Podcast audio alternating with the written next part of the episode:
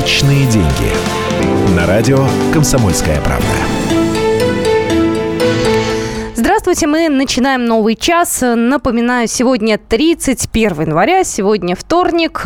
У нас такой достаточно активный был месяц, много разных новостей. Это программа «Личные деньги». У нас в студии уже появился Евгений Беляков, редактор отдела экономики. Я Екатерина Шевцова, и мы начинаем. У нас сегодня очень много разных тем, которые касаются нас с вами. Да, всем вот. Добрый день. Добрый день, да. Ну, слушай, даже не знаю, с чего начать. Я бы с валюты начал. Ну, давай начнем с валюты, тем более, что тут есть о чем поговорить сегодня. Еще и Блумберг тут сделал заявление, рассказал, да, что в случае отмены санкций курс рубля вырастет на 5-10%. Угу. Да, действительно, тема валюты, она началась еще, наверное, в конце прошлой недели, достаточно активно обсуждаться. Тогда, конечно, дровишек в костер вот таких обсуждений подкинул Минфин. Там сообщили о том, что Центробанк с 1 февраля, то бишь уже с завтрашнего дня, начнет так называемые валютные интервенции. Валютные интервенции – это когда мы целенаправленно делаем что-то на фондовом рынке. Ну, то есть на Московской бирже у нас есть котировки не только различных акций, но и есть котировки валют. Ну и, соответственно, там определяется спрос предложения на те или иные валюты. В частности, Центробанк у нас оценивает большой спектр валют. Ну вот основные у нас доллар и евро. И, соответственно, с 1 февраля мы начнем активное вмешательство в этот рынок. Ну, можно так назвать. Центробанк уже, наверное, на протяжении последних 2,5 лет активно уходит от этого термина. Говорит о том, что у нас только плавающий курс, мы на него никак не влияем. Но, тем не менее, в бюджете было принято определенное правило. Если цена на нефть выше $40 за баррель, то все, что сверху, мы спокойненько передаем в резервы. Ну, а для того, чтобы передать это в резервы, мы должны эту валюту, соответственно, прикупить. Так вот, покупками валют как раз Центробанк и будет заниматься от лица Минфина. Уже посчитали, что это, ну, достаточно такой серьезный показатель будет, то есть у нас, ну, порядка $2 миллиарда в течение месяца будет закупаться в этих целях, и, соответственно, это будет отражаться и на курсе доллара, то есть если на него выше спрос, то, соответственно, то и выше его курс. Ты знаешь, вот я смотрю сейчас прогнозы, да, и, по крайней мере, вот есть такой прогноз специалистов 55-57 рублей за доллар. Вот. Ой, много специалистов, много прогнозов. Есть прогнозы 63-65, есть прогнозы 65-68. Зависит от сроков, зависит от начала года, конец года, при определенном стечении обстоятельств, либо при прочих равных, ну и так далее. Ну что же... Что их очень много, этих комментаторов. Давайте так, мы пока вот озвучили предварительные какие-то цифры, вы сами понимаете. Есть еще вот интересно, как раз сейчас действуют два таких действительно очень разных фактора. С одной стороны, мы понимаем, что бюджету не очень выгоден укрепляющийся рубль, ну, потому что здесь это завязано конкурентоспособность наших производителей, здесь завязано тот... Вот мне интересно, кстати, у нас слушатели покупают валюту или нет? Вот держат они какие-то валютные заначки? Чему вы вообще доверяете? Доллару, рублю, евро, не знаю, может быть... Фунты стерлингов? Китайскому юаню, швейцарскому франку, да. Тут можно так долго на эту тему дискутировать, что лучше, в какой пропорции и так далее. Вот что касается вот этих разных течений, которые тянут доллар в одну или другую сторону, ну, мы будем сейчас говорить, например, о курсе доллара, да, вот, потому что он такой у нас самый такой, не знаю, эмоциональный показатель. То есть бюджету невыгодно это. Невыгодно с точки зрения укрепления экономики, поддержки отечественных производителей, невыгодно с точки зрения как раз наполнения казны, потому что нефтедоходы, чем выше курс доллара в рублях, тем, соответственно, удобнее перекрывать даже с небольшой ценой на нефть те расходы, которые нужны бюджету. А с другой стороны, у нас, например, маячит вот та самая отмена возможная отмена санкций от США. Ты знаешь, еще одна новость пришла сегодня. Минфин считает текущий курс рубля завышенным. Мы тоже так считаем, да, и предлагает его девальвировать на 10%. Вот. Что это обозначает? Это что, взять вот волевым усилием, сказать, так, значит, не 70 рублей за там условную единицу, а 60. А почему раньше это нельзя было сделать? То есть раньше не считали его завышенным? Ну, здесь, понятно, ссылки идут все-таки на источники. Здесь пока у нас нет какого-то официального положения. Ну и плюс ко всему этому будет очень сильно противиться Центробанк, который все-таки у нас выступает, как я уже сказал, за плавающий курс рубля. И, ну да, в рамках как раз таких бюджетных валютных интервенций, наверное, какое-то вмешательство на рынок возможно, но это в рамках, да, действительно какого-то четко определенного правила. Выше $40 покупаем, ниже $40, наоборот, продаем. Да, и так далее. Поэтому, что касается расчетов Минфина, ну, они скорее, наверное, ну, действительно такие умозрительные, что вот им кажется, что при таком курсе, такой курс может быть справедливым при такой стоимости нефти, например, сейчас. Но я думаю, что здесь, ну, понятно, что нам как бы на подкорку, нам как потребителям, да, нам как покупателям валюты в той или иной степени когда-то, да, когда-то она нам всем требуется, кто-то часть сбережений в ней держит, кто-то едет с ней за рубеж, покупает ее, может быть, заранее, может быть, за 2 часа до поездки в ближайшем обменнике. А кто-то, извини, расплачивается картой, а с него снимают картой, по курсу, да, доллар или евро. Ну, в любом случае, мы так или иначе, какая-то часть из нас с этой валютой рано или поздно сталкиваемся. Но вот нам понять, да, что если... Я уже заметил, просто не первый же год мы следим за этими валютными новостями. Всегда сначала выходят так называемые словесные интервенции, как это говорят аналитики очень умным словом, что, ну вот, наверное, неплохо было бы чуть-чуть ослабить рубль, выступает какой-нибудь Игорь Шувалов, потом Минфин поддерживает эту тему и так далее. А потом через 2-3 месяца происходит какое-нибудь небольшое, событие интересное, и в итоге доллар у нас взлетает на процентов 15-20, а потом все говорят, ну, вы же помните, вот вы можете посмотреть в новостях, мы вот и 2 месяца назад предупреждали, намекали. Вот кто не спрятался, мы не виноваты. Я это прекрасно помню, как это действовало в 2014 году и как это действовало в 2008 году. Вот абсолютно была похожая ситуация. То есть сначала все опровергают это, потом все намекают, что, возможно, это было бы неплохим вариантом, но потом это происходит. И какой-нибудь один вываливается эксперт и говорит, а я говорил, а вот я предупреждал. Но скажи мне, пожалуйста, если у нас курс доллара снижается, да, то есть мы сейчас говорим не о наших личных накоплениях, а о ситуации в целом. Да, у нас цены, топливо, цены в магазинах. Как-то будет в обратную сторону меняться. Мы все привыкли к тому, что цены растут, но мы никогда не видели, чтобы цены начали максимально откатываться назад. Ну, во-первых, доллар еще не так сильно упал. То есть, то есть, когда у нас, извините, доллар скакнул чуть-чуть, у нас цены моментально выросли. Ну, я бы в обратную сторону не говорил. Ну, конечно, некоторые потребители, некоторые производители, некоторые продавцы, конечно, пользуются теми или иными уловками, пытаясь оправдать завышенные цены. То есть, ну, вот если посмотреть на, например, стоимость машин, то, если вспомните, тогда очень медленно повышалась их стоимость. Потому что все понимали, но если в 2 раза цены увеличат, то все, сразу рынок рушится сразу же. Просто вот. Поэтому надо было постепенно двигаться к этой цели. Так и здесь. То есть, если мы увидим какое-то серьезное падение курса доллара, то, наверное, через какой-то момент времени, они же, продавцы-то тоже знают, они же понимают, завтра курс, вот сегодня 59, например. Ну, завтра, допустим, хорошо, может быть, послезавтра будет 55, ну вот вдруг. Но никто сразу резко не будет опускать цены, просто понимая, что через неделю может быть уже 65. И как продавцы отобьют эти потери. Поэтому здесь, я думаю, никто сильно понижать... Потому что цены-то понизить легко, а вот потом повысить их сложнее. Сообщение. Добрый день. Как-то я открыл в Сбербанке счет. Думал, буду зарабатывать в Европе и складывать на счет в Сбербанке. Там небольшая сумма пропала. Короче, в банке открыли счет по загранпаспорту, перепугались чего-то, уничтожили следы. Я в шоке. Этот детективный случай. Мы, видимо, вот в небольшую паузу сейчас разберем с Женей Беляковым, а потом вернемся в эфир. У нас есть еще для вас интересная тема. Будьте с нами. Это «Личные деньги».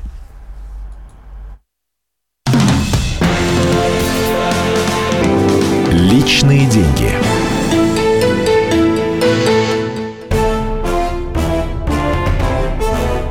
Товарищи солдаты и офицеры российской армии. Полковник Баронец разрешает обратиться. Звоните и задавайте накопившиеся вопросы. Угроза НАТО, жилье для военнослужащих и перевооружение России.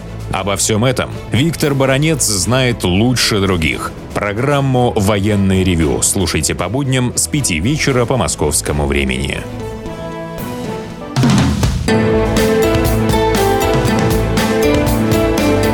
Личные деньги. На радио «Комсомольская правда». Итак, мы продолжаем программу. Я напоминаю, что это «Личные деньги». В студии Евгений Беляков, Екатерина Шевцова, это я. И у нас есть еще одна тема. Жень, ты знаешь, вот я живу в Москве. Угу. И Москва стала строиться какими-то совершенно безумными темпами. Я это наблюдаю у себя в районе, я вижу это, выезжая за пределы своего района. Не знаю, что хотите говорить, но при Лужкове строили меньше.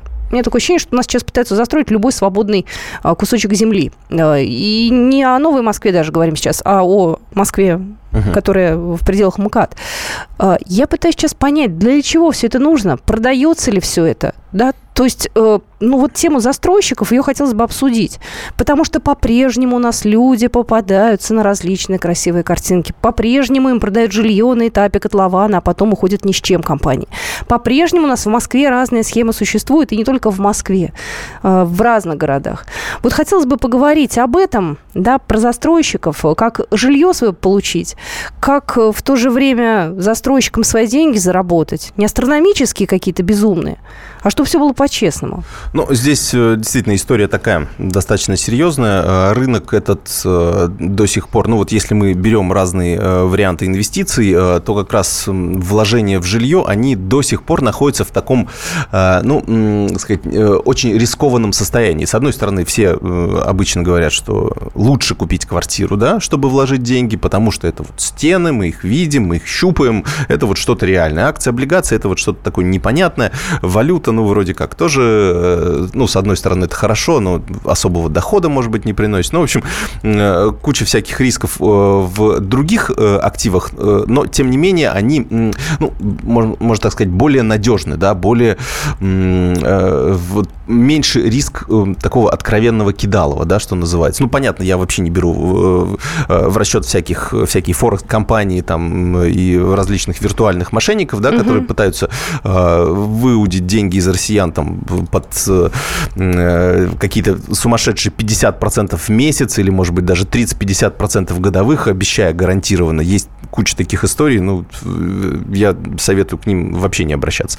Возьмем действительно просто обычные квадратные метры. Все живут в этих квадратных метрах, у кого-то даже есть, может быть, какие-то дополнительные квартиры, которые они сдают в аренду или они собираются расширить свою жилплощадь. Но вот этот рынок до сих пор, он практически никак не защищает человека.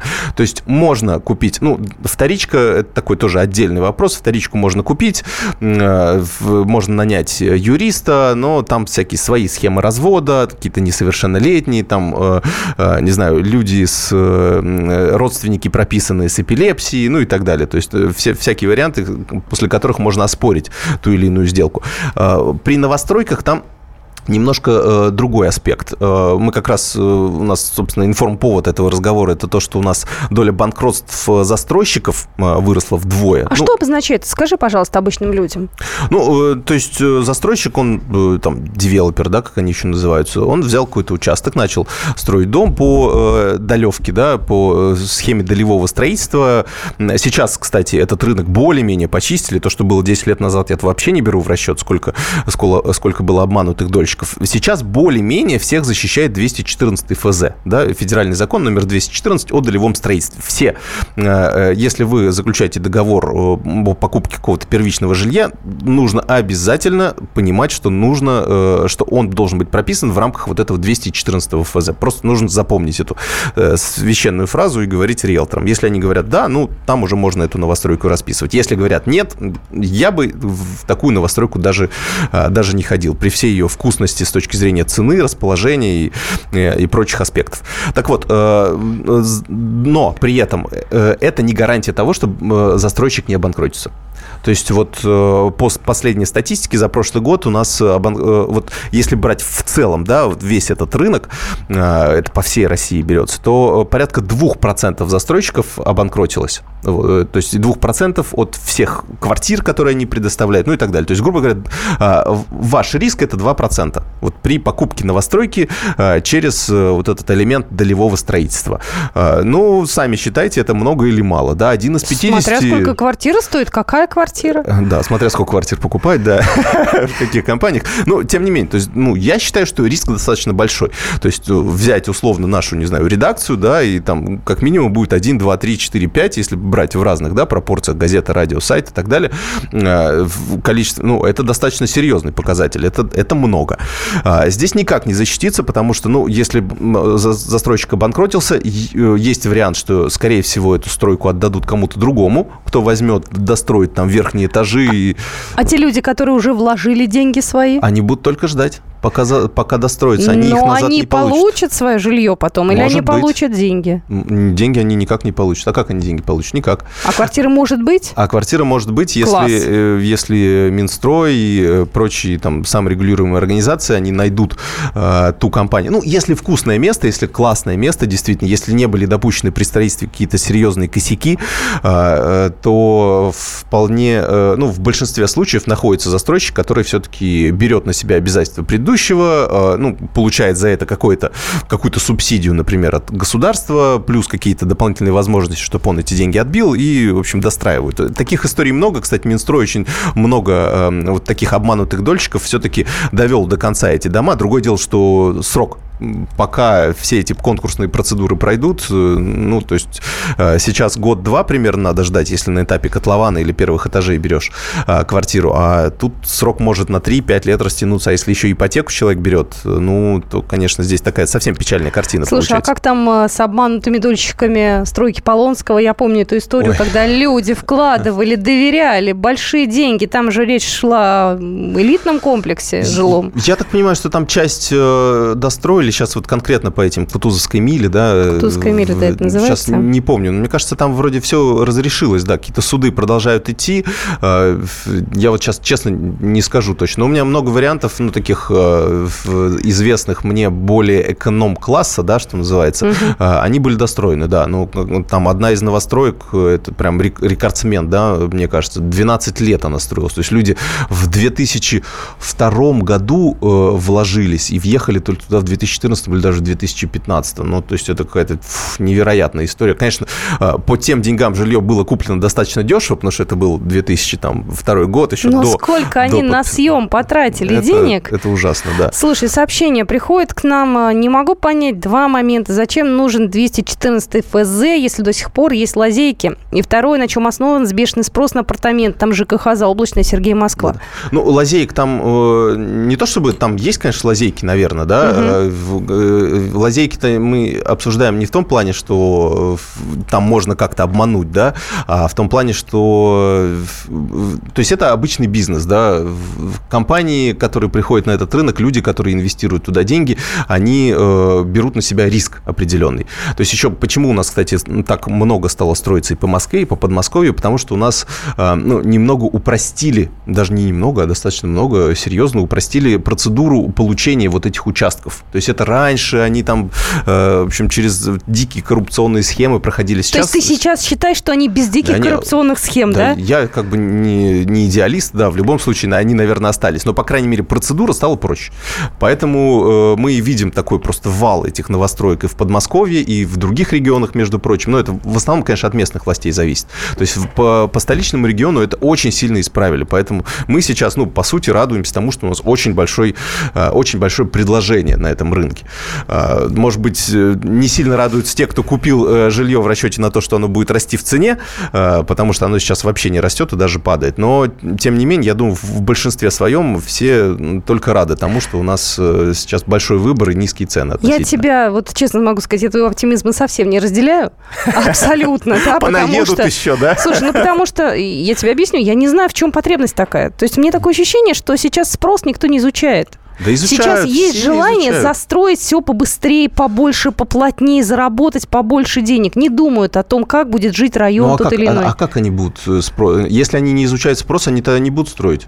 Ну, то есть спрос всегда изучают. И, компания, это просто надо быть совсем откровенным, извините меня, дурачком, чтобы вложить кучу денег в стройку. Это ж большой, как сказать, так, большая проблема. А ты разве не видел элитные жилые комплексы? Вот, опять же, наблюдаю, периодически там проезжаю, разные там по пути попадаются, да, пустые, абсолютно темные окна, не распроданы квартиры, не распроданы, не то чтобы там месяцами, годами. Они стоят дорогие, элитные и полупустые. Да, я считаю, это их проблема абсолютно. Пускай, не сдаю. Ну, вкрячили там на этом пятачке этот дом. Значит, кому-то он нужен был, а если он не нужен, зачем вкрячивали?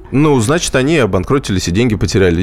Здесь капитализм жесткая штука. Не получилось, построили дом, потеряли миллионы долларов. Да на здоровье. Пускай побольше будет таких проектов, которые, пускай более ответственные, на мой взгляд, застройщики выходят. Единственное, что хотел сказать, у нас с 1 января Минстрой все-таки ввел так называемый фонд защиты как раз дольщиков. То есть теперь, сейчас подзаконные акты еще готовятся, в Госдуме они проходят. Я думаю, что в ближайшие месяцы это все будет сделано, и застройщики будут действовать по системе страхования вкладов. То есть я думаю, что в ближайшие месяцы как раз этот риск будет учтен, и тогда уже можно будет спокойно, без всяческих рисков, брать квартиры в новостройке. Ну что же, у нас есть WhatsApp, зачитаем сообщения, тут нам прислали разные интересные, так что продолжим. Личные деньги. Рецепт приготовления лучшего утреннего шоу от Михаила Антонова. Это очень просто. Берем главные темы из интернета, добавляем щепотку экспертов, затем обжариваем главную тему, желательно с двух сторон. Периодически приправляем все это мнениями слушателей, иронию и сарказм добавляем по вкусу. Наслаждайтесь. Утреннее информационное шоу «Главное вовремя» с Михаилом Антоновым. Каждое утро до 11 часов на радио «Комсомольская правда».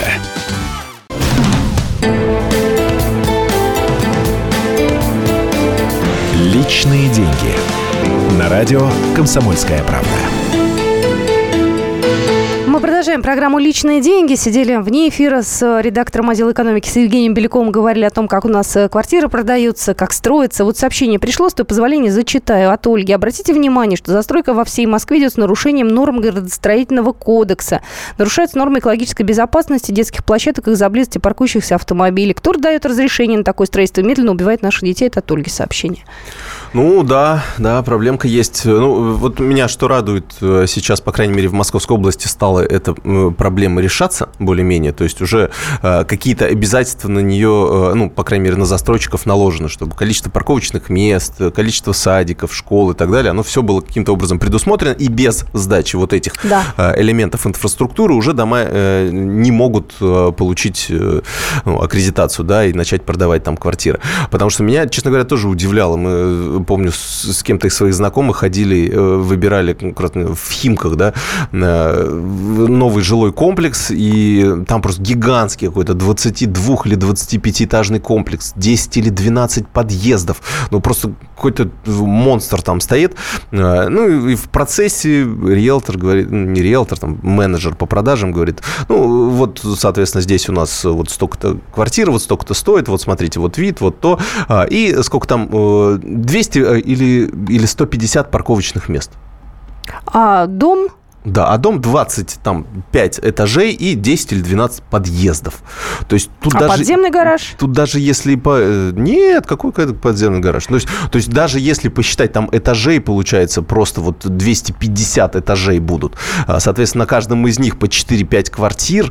Естественно, у каждого, потому что это Подмосковье, там у каждого минимум одна машина. Где вы будете размещать? Они как у вас, в 3 ряда, что ли, друг на друге будут стоять? Нет, говорит, 150 или 200 парковочных парковочных мест, ну, вполне достаточно. Причем со ссылкой было на законы тоже, что, ну, как бы, а где вы в Москве больше найдете? Так, с вызовом сказал менеджер. Ну, естественно, мы развернулись и уехали, ну, потому что, ну, надо же более-менее как-то уважать потребителя здесь. Но это было еще тогда, когда застройщики, ну, по сути, наглели, да, потому что спрос был дикий, все хотели покупать квартиры, всем они были нужны, и уже никто не обращал, в общем, внимания на эти такие мелочи. Но ведь если сейчас у нас идет точечная застройка фактически, да, некоторые дома просто вкрячиваются в жилые массивы, то по-любому будут проблемы с парковками, с детскими садами, ладно, хотя тоже могут возникнуть сложности. Но здесь, в общем, это отдельная история про застройщиков. Я думаю, что во многих городах есть подобная проблема, в крупных городах. Вот. Я предлагаю нам еще про Мавроди поговорить. Ой, да. Скажи мне, пожалуйста, почему 3 миллиона обманутых нигерийцев ждут расправы над Мавроди? Что Мавроди сделал нигерийцам, причем 3 миллионам? А мы, случайно, не заготовили песенку? Нет, мы ничего не заготовили. Песенка, да. В Ютубе есть песенка, можете, кому интересно, можете забить, там нигерийцы танцуют и поют песенку там МММ. Ну, в общем, такие радостные пляски от радостных клиентов. Там, конечно, ну, как я понимаю, как я для себя этот феномен обрисовываю, в общем, попробовали Мавроди, в общем, ну, кто помнит, в 2011 году произошла такая реинкарнация Сергея Мавроди, его самые известные в России пирамиды. Несколько было пришествий, 2012, 2013 год. Ну, в общем, с каждым разом МММ 2011, потому что очень было дико. Видимо, как-то он попал в струю, когда вот такая смена поколений произошла. Почему-то все подумали, что действительно чудо возможно. Все начали говорить о финансовом апокалипсисе. В общем, на этой лыжне очень хорошо проехался Сергей Мавроди, собрал очень большой куш, там миллионы людей. Я думаю, многие еще помнят этот ажиотаж, который творился вокруг МММ 2011. Дальше все пошло на спад, и я так понимаю, что где-то в 2014 году, в общем, Мавроди, а точнее люди, стоящие за ним, потому что я, честно говоря, человек, который видел Мавроди вживую, на 100% уверен, что, ну, как бы, это не тот человек, который может брать вот это управление на себя. Да, ему интересно как раз заниматься этим, ему интересно сидеть в пустой квартире в таких... в растянутых трениках и в затертой футболке, а там дальше кукловоды, конечно, совсем другие. То есть ты думаешь, что за ним кто-то стоит? 100%. Подожди, ты меня разочаровал сейчас. Что, Мавроди, вот сам, вы видели его вживую? Ну, я видел, вживую нет, а на кадрах видел. Человек, ну, он приходил к нам в редакцию сразу после отсидки своей и как бы не производил впечатления. Не, может быть, это, конечно, такая актерская игра, но он даже... не мог добраться на маршрутке до метро. То есть, это, вы знаете, это физически человека просто встречали, возили туда-сюда. Я предположу, что люди после отсидки, находясь в Москве... Но он не сразу, не первый же день, конечно. Ну ладно, да. Слушай, То есть я к чему говорю, что там в любом случае это там огромная команда, да, то есть один человек такой просто физически не может потянуть. Понятно, что он вот со своей харизмой, своим вот каким-то интересным математическим мышлением, он всю эту тему задумал, он бренд. Мавроди — это бренд. А дальше уже идет так называемая монетизация бренда, то есть на этом бренде надо каким-то образом зарабатывать. Даже если этот бренд отсидел некоторое время за мошенничество, да, и обман народа. Работает, как угодно работает. То есть дальше уже включается большая команда таких черных кардиналов, которые управляют, нанимают различных программистов, маркетологов. Там же все выстроено очень четко. Там все тексты прописаны очень ладно. Там куча психологов работает. Я о Мавроди могу говорить бесконечно. Так вот, к сути, что произошло? Значит, поняв, что всех россиян Мавроди и команда уже облапошили, они решили пойти дальше. Они пошли в Китай, они пошли в Индию, и они пошли в Африку. Ну, Китай, Индия, мне кажется, там-то люди... Нормально. Там все прет еще. Там, кстати, пока не грохнулось, насколько я по последним этим новостям сужу. Там, но количество адептов там тоже зашкаливает. Ну, конечно, в рамках Китая, да, доля, может быть, небольшая, но тем не менее. А в африканских странах странах пошло очень сильно, потому что они по менталитету немножко к нам близки. То есть они верят в чудо, работать не очень хотят, как и мы. Мы тоже так не сильно жаждем. Мы хотим получать 30% в месяц. И, в принципе, у нас в менталитете есть такое. Так что там на очень подготовленную почву все упало. 3 миллиона нигерийцев уже потеряли. Там они, правда, денег-то не сильно большие, но страна бедная в любом случае, хоть и с нефтяной составляющей. Ну, 16 миллионов долларов, в общем, местный представитель МММ заработал, уехал вместе со своей женой сейчас уже из Нигерии, в общем, и где сейчас находится, непонятно. В общем, там уже митинги и все остальное. Причем многие все-таки ждут, что Мавроди вернется, вот этот белый господин в роговых очках, все-таки их... С наивным взглядом. С таким, с блеском в глазах он все-таки к ним вернется, потому что он им столько обещал, он говорил им, что мы можем многое, что финансовый апокалипсис неизбежен. Причем самое интересное, что я так понимаю, что Мавроди даже, они сильно даже не заморачивались, они вот эту всю платформу взяли, перенесли на африканскую почву, там наняли каких-то переводчиков, и дальше все там само закрутилось. Это вот отличный элемент масштабирования бизнеса. Ты создаешь один какой-то хороший продукт, а дальше его по всем странам уже швыряешь, с какой-то такой определенной адаптацией. Называется как франшиза или как, извини? Что-то вроде того. Ловко провернуто. Там в ЮАР, кстати, уже в 2016 году уже обанкротилось, там 2 миллиона пострадавших. Вот в Нигерии, которая меньше, я так понимаю, по населению, там уже 3 миллиона. А всего в Африке, потому что они еще в Кении развернулись, где-то я уже сейчас не припомню, еще в 2 странах. Я думаю, что на этом они не остановятся. Для меня это всегда почему это происходит, почему регулирующие органы никак их не могут поймать. Понятное дело, что там все в виртуальном пространстве, где вот эти все организации. Но в любом случае есть...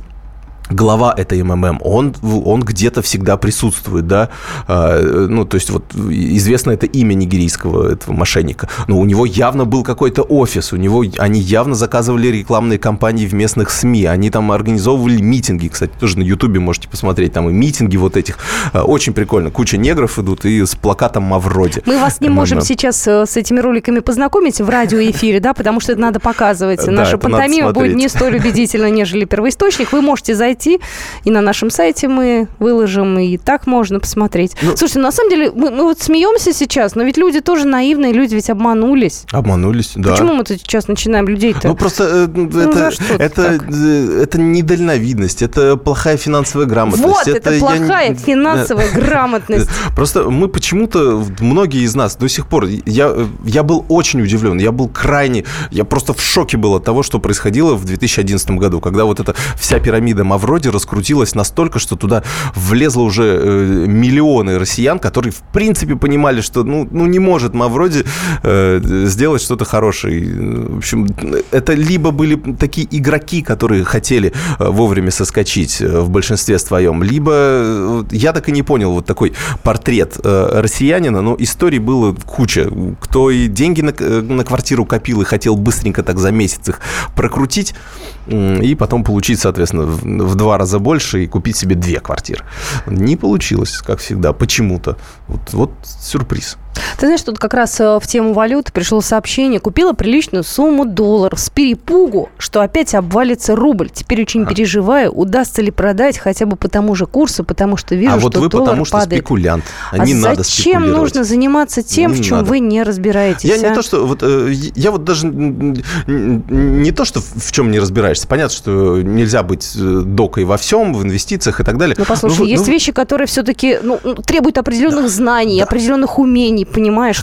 Валюта при этом это такой массовый продукт. Что значит массовый продукт? Не разбираешься в телевизорах, но все равно их покупаешь. То есть нам нужен телевизор. Мы идем и покупаем его, рано или поздно. Но только потому, что мы же не покупаем телевизоры для того, чтобы сохранить деньги, кто-то покупает, кстати. Нет, подожди, кто-то покупает телевизоры с целью перепродать. Это называется бизнесом, и у них есть магазины бытовой техники. Это да. Но я к тому, что если вы купили валюту, вы должны были понимать, зачем вам она нужна. То ли вы свои риски как-то здесь снижаете, от возможного повышения курса доллара в будущем, либо вы планируете поехать в поездку. Но именно вот под этим соусом, что вы хотели подешевле купить, а потом подороже продать. Слушайте, ну вы спекулянт. А ну, так нельзя. Что ты посоветуешь, у нас буквально 20 секунд, что в этой ситуации? Спрятать куда-нибудь в кубышку, забыть и на черный день отставить? Или что-то сделать? Ну, потратите потом в поездки, не знаю, куда. Ну, то есть вы же, наверное, должны... Исходить надо из того, зачем они вам нужны, а не потому, что вы хотите спекульнуть. Но если у вас не получилось спекульнуть, ну вы только себя и вините, все.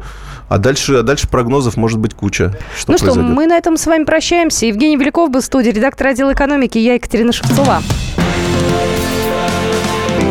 Личные деньги. Каждую субботу с 16 до 17 часов на радиостанции «Комсомольская правда» я, Леонид Ольшанский, почетный адвокат России, веду передачу «Народный адвокат» и отвечаю на ваши вопросы по проблемам административного права, ГАИ, таможенник, пограничник, гражданского права, дачной амнистии, земельных отношений, обманы страховых компаний. Обо всем этом вы услышите в наших передачах каждую субботу с 16 до 17 часов.